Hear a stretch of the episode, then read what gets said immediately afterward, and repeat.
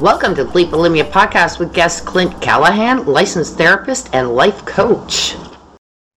Hi, everyone. I am Lori Ann. I am the host of Bleep Bulimia. And today I'm so pleased to have Clint Callahan. He's a licensed therapist and life coach for 23 years and worked with everybody. I just love it. Thank you so much for being a guest here today. Oh, thank you for having me. So, my big question always is so what brought you to, or what inspired you to do what you do now? Sure. Uh, what's what inspired me is combination of factors. When I was born, I weighed one pound fifteen ounces, so that was forty seven years ago. So at that time, the odds of me surviving and being quote unquote normal, which I'm still, the jury's still out on if I am or not, but that was you know very it was very touch and go for about six months there while I was in the NICU and all those in that piece. And so that led to my parents often telling me where my story began that you need to go do something with your life because so many other babies died when you survived. And you just don't know why, right? So that's a heavy, it's a heavy burden to lay on a kid. They know they did, I know they meant it well and they meant it as a good thing, but it's one of those things, right? That that it weighs heavy on your head. Like, yeah, maybe I should do something because I did survive when so many others did die at that time. And so from there, I went in. I got into you know elementary school and all those elementary, middle, and high school, and I was bullied a lot as a kid. And it started out with me having extreme anxiety, where I got somatic symptoms, where I was physically ill, to where I missed lots and lots of school during elementary school because I was just physically just so sick from being bullied so much. And that then flipped when I got into middle school and it just became anger. So then I was just angry all the time. And so my parents noticed that. And so when I was around 12, they sent me into therapy for the first time to help me manage and understand what was going on inside of me because they didn't know because I didn't share it because you didn't share stuff like that back then, right? That's yeah. what you didn't do. Much different today. But back then, they didn't. And so they sent me into therapy, and that began my love affair with therapy, with psychology, with those kind of things. Because now all of a sudden, wait a minute, there's words for what I'm feeling. I mean, I don't just only have three feelings. I don't just have happy, angry, and and sad. And you don't talk about sadness. So I'm not just happy and angry. Really? That, that I get more than that? Oh wow. Okay. And so that started me down the process of recognizing that everybody all starts out the same. We're all trying to figure it out as we go along and then the story that we adopt from what other people tell us or how we interpret what other people tell us or what or or some or an offhanded comment that somebody makes that impacts us in such a way then begins to craft this narrative that we tell ourselves which is our basic program.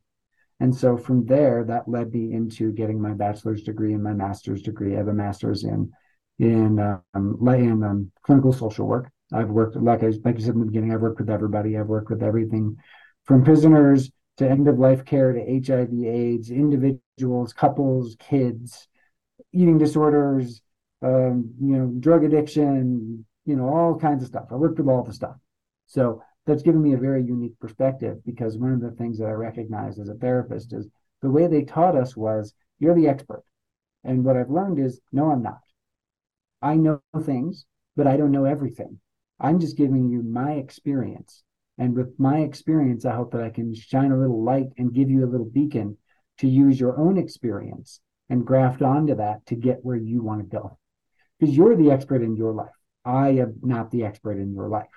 And recognizing that has really helped me to teach people in multiple different ways of how they can just change their story, which is what my life coaching program that I started about six months ago is about is about teaching people psychological tools so that they can be mindful of what they're telling themselves throughout the course of their day so that they can then make those profound changes in their life in 15 minutes a day because it doesn't take 300 years to make a change it literally takes watching yourself in that moment and say, wait a minute, I don't agree with the story I'm telling myself. I don't agree where the story is taking me.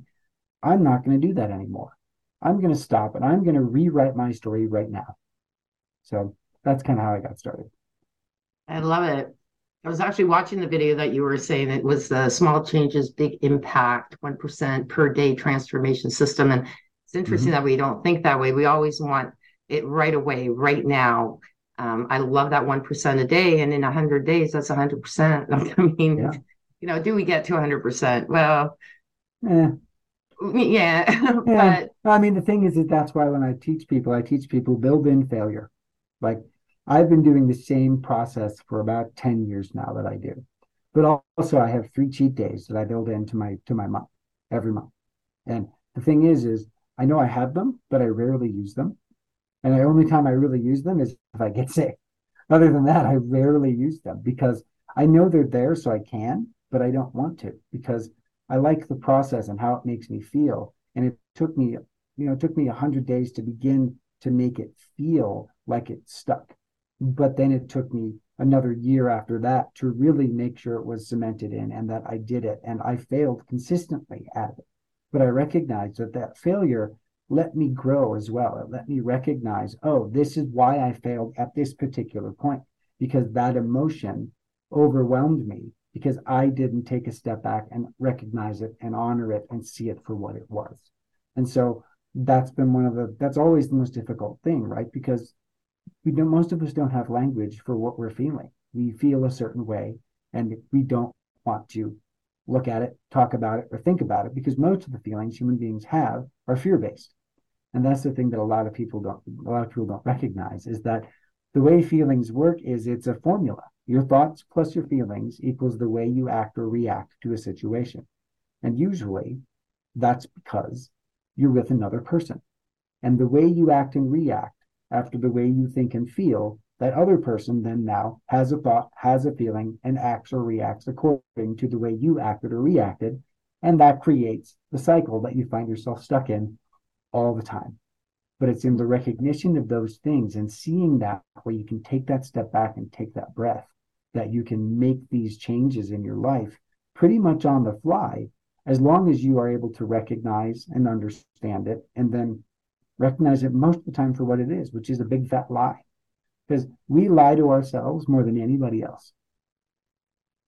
Through that. Actually, it was the other thing that we were talking about just prior to coming on here was the whole burnout thing. And so you're talking about mm-hmm. the lie to yourself and so on and so forth. I remember during the time that I was bulimic, uh, I was always like an overachiever, trying to prove myself, even as a mother of three, uh, mm-hmm. you know, president of the Chamber of Commerce, um, you know, business, work, everything like that, um, volunteering. And my schedule was always full, trying to spend time with everybody but I found in my bulimia that was a trigger. So, like, you would get to the point at the end of the day, you go, I just need time for myself. And unfortunately, mm-hmm. to me, I lied to myself. My bulimia was a time for mm-hmm. myself, where yeah. it was totally the opposite. It was like, you know, it wasn't doing me any favors. But I'm just saying that I did realize that at one time when I slowed down and mm-hmm. I did hit burnout, unfortunately. So I just cut everything out, which we'll talk about too, because I know that you were yeah. saying that and just shut everything off. Um, that wasn't of any help either. It was when I figured out the truth that, you know, it, it was sort of like a light bulb that went up. And I just thought, okay, like this bulimia has got to stop. Not everyone gets that.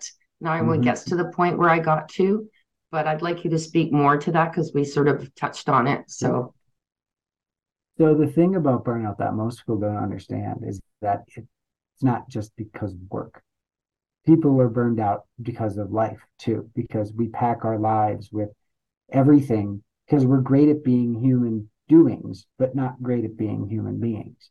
We will do until we collapse, but just sitting and being, we don't like because then we feel like, oh, I'm I'm being lazy. I'm being whatever the story is you're telling yourself.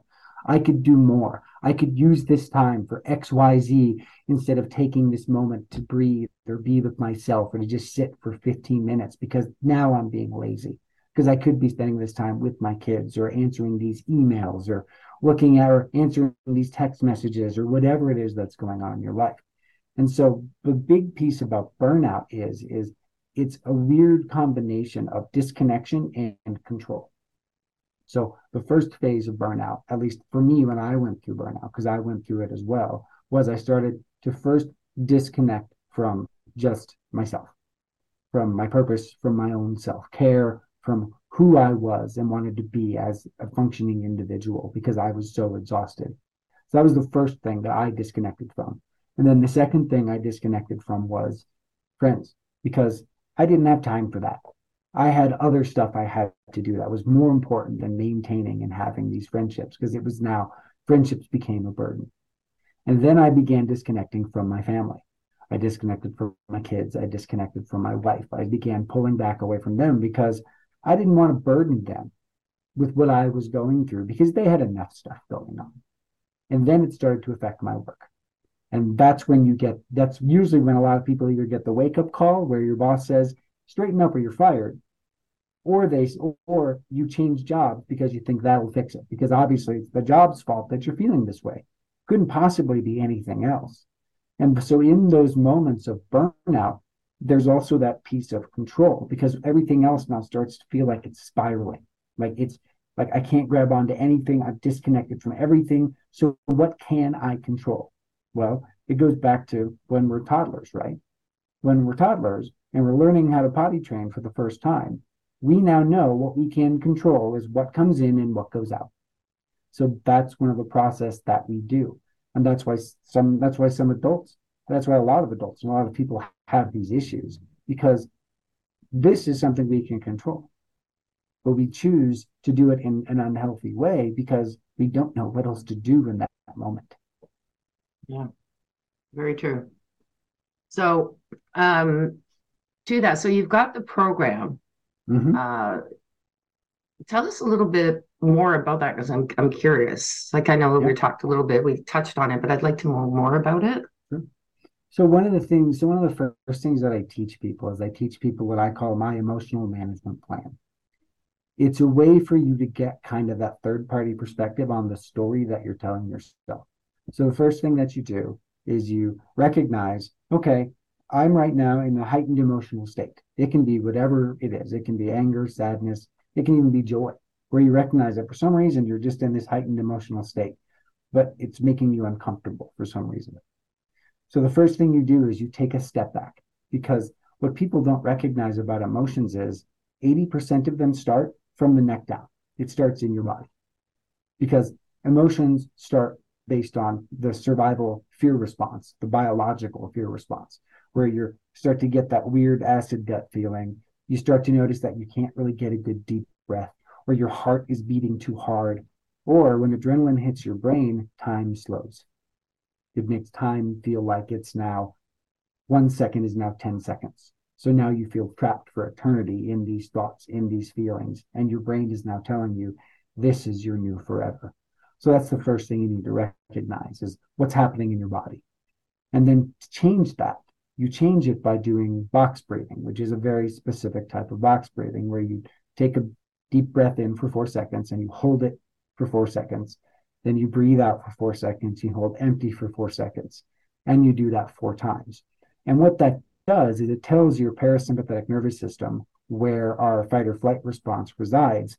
There is no physical danger because our biological fear is all about physical danger.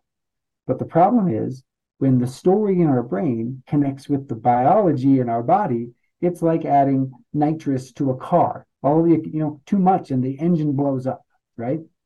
It's that kind of thing. So the second thing you do is you then take two minutes after you box breathe and you write down the exact story your brain is telling you because the story that biological fear tells us is one that goes very quickly from my boss. Like, here's an easy one. My boss sent me an email.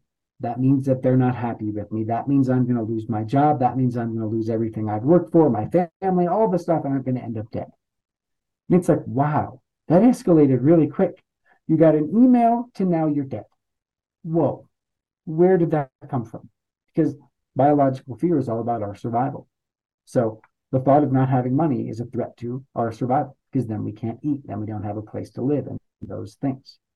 So the first thing you do is you breathe to calm stuff down. Then you write it out to get it out of here because when it's up here and you don't get it out of your head, it multiplies tenfold super fast because adrenaline is also soaking your body, which is now making these thoughts feel like they're 10 times longer. You then go do just a quick bit of exercise speed walk, couple of push-ups, sit-ups, whatever. You try to get the blood going to different parts of your body, to your extremities specifically, because adrenaline stays in your gut, heart, lungs, and brain, because those are the parts of your body that are always working. And then after you do those three things, you go back and you read the stuff you wrote. And most people are like, I don't want to read the stuff that I wrote because I already know it's going to seem like I'm nuts. And then the people are going to come and want me to give me a white coat where I hug myself. And no, that's not the case. You need to see what you wrote because to see it means it goes into the logic part of your brain first and then to the emotional part of your brain, which means you can tell that the story is a lie. And so now you've attacked this feeling state that you're having from the biological, from the psychological, and from the physiological, from the um, from the physiological piece, from the the um, nervous system piece, in all three dimensions, so that you can see that this story you're telling yourself is not true, and you do not need to follow the story. I love it. That's very interesting. I really uh, I appreciate that. And um, so to that, uh, mm-hmm. let's just speak to this. Where can people find you, um, sure. connect with you? Yeah. Uh, people can find me. So I'm on, of course, Facebook and Instagram at Small Changes Big Impact dot the number four, the letter U. And I post videos that talk about this stuff and little sayings and all the things. And you can also find my contact information. I also have a free ebook just on burnout, and you can find me at smallchangesbigimpact.net and then and backslash uh, free hyphen ebook, and I'll give you that link. Or you can also find me at smallchangesbigimpact.net backslash info.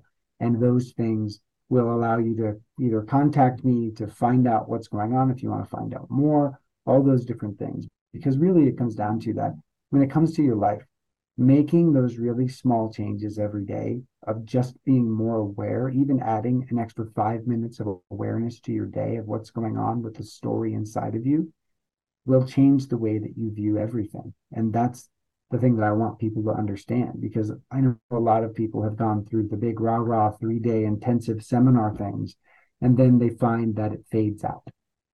And that's why slow and steady does win the race. We are all the tortoise in the story, whether we want to believe it or not. That's beautiful. Actually, it's true because I was thinking about that just the other day. I was saying I was getting into doing something. I'm going, when is this honeymoon going to end? Right? Because you get all yep. excited about doing something. Mm-hmm. And I tend to be one of those people of, you know, the honeymoon syndrome. Yep. Um, but slow and steady was really what helped me to so i don't mind those in certain aspects of my life but when it comes mm-hmm. to about me and like yeah. i said 14 years without bulimia mm-hmm. but that mm-hmm. was slow and steady to process yeah. and i'm glad that you spoke to that and i think that a lot of my listeners should really um, if you can reach out to clint because uh, a lot of what he's saying like the burnout the you know i can relate to that the the stopping to thinking prior mm-hmm. to and and learning about the lies and the lies that you tell yourself as well not just what other people that you you know taken in and mm-hmm. processed mm-hmm. the price so yeah. it's it's two it's like both outside and inside so i love what you said today and that's the piece right the lies that we tell ourselves when we write them out and we see them the first thing we think is i would never say that to another human being but yet the fact that we say that to ourselves because we disregard our own self-compassion our own sense of self-care is so profound because all of us have been trained through Western civilization and the way that we view things that you need to just push through and get over it. And sometimes you can't just push through and get over it. You need someone to help you say, no, no, don't take that path. You know that that path, where that path is going to lead you. You've gone off that bridge 47,000 times. Aren't you tired of ending up like Wiley e. Coyote at the bottom of the canyon? Let, us make some changes here. Well, thank you. With those words, again, thank you again, Clint, for being my guest today. Thank you for having really me. I'm so glad it. I got to be here. Thank you. Okay. Bye-bye.